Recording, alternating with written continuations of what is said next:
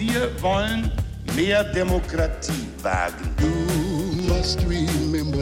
Scheitert der Euro, scheitert Europa. Der Stichtag.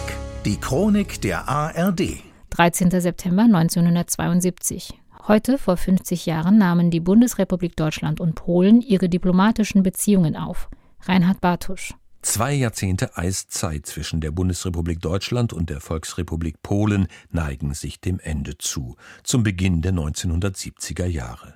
Erster Schritt die Unterzeichnung des Warschauer Vertrages am 7. Dezember 1970. Er soll eine Brücke schlagen zwischen den beiden Staaten und den beiden Völkern. Eingedenk dessen, dass in beiden Ländern inzwischen eine neue Generation herangewachsen ist, der eine friedliche Zukunft gesichert werden soll, steht im Vertrag. Im Rahmen der Ostpolitik will die sozialliberale Koalition, geführt von Bundeskanzler Willy Brandt, einen Schlussstrich unter Leiden und Opfer einer bösen Vergangenheit setzen das Angebot an Polen, die Anerkennung der Oder-Neiße-Linie als polnische Westgrenze und damit ein Verzicht der Bundesrepublik auf Ansprüche auf die ehemals deutschen Gebiete jenseits davon. Für Polens damaligen Außenminister Stefan Olszowski ist das der Kern des Warschauer Vertrages. Dies betrifft insbesondere die Bestätigung in einem Vertrag mit Polen des endgültigen Charakters seiner Westgrenze an Oder und Neiße durch die Regierung der Bundesrepublik als Grundlage der Normalisierung der Beziehungen zwischen unseren Ländern.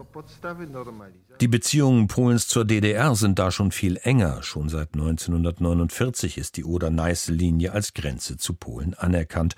Seit 1950 pflegt man diplomatische Beziehungen und gehört ja auch gemeinsam zum Machtblock des Warschauer Paktes. Für den Westen Deutschlands aber wurde es ein mühsamer Brückenschlag. In der Bundesrepublik griff die oppositionelle Union im Bundestag Brandts Ostpolitik scharf an. CDU, CSU und die Vertriebenenverbände sprachen von einem Ausverkauf deutscher Interessen. Willy Brandt konterte. Der Vertrag, so Brandt, er gibt nichts preis, was nicht längst verspielt worden ist. Verspielt nicht von uns, die wir in der Bundesrepublik Deutschland politische Verantwortung tragen und getragen haben, sondern verspielt von einem verbrecherischen Regime vom Nationalsozialismus. Anderthalb Jahre vergingen, ehe der Deutsche Bundestag den Warschauer Vertrag ratifizierte. Man konnte beginnen, ihn mit Leben zu füllen. Das geschah, als erstmals nach dem Zweiten Weltkrieg ein polnischer Außenminister die Bundesrepublik Deutschland besuchte. Stefan Olszowski war angereist und verabredete mit Außenminister Scheel am 13. September 1972 die sofortige Aufnahme diplomatischer Beziehungen. Walter Scheel am Folgetag vor der Presse. Als äh, eine Entscheidung kann ich Ihnen mitteilen, dass wir mit dem heutigen Tage Botschaften in Warschau und in Bonn errichtet haben. Auf der gleichen Pressekonferenz äußerte Schiels polnischer Amtskollege Olszowski Zuversicht. Ich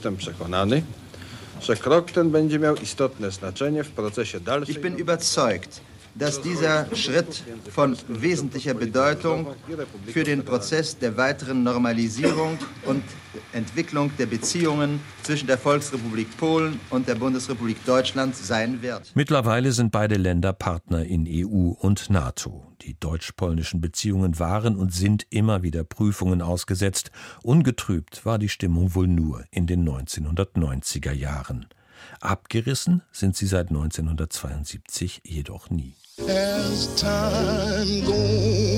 Der Stichtag. Die Chronik von ARD und Deutschlandfunk Kultur. Produziert von Radio Bremen.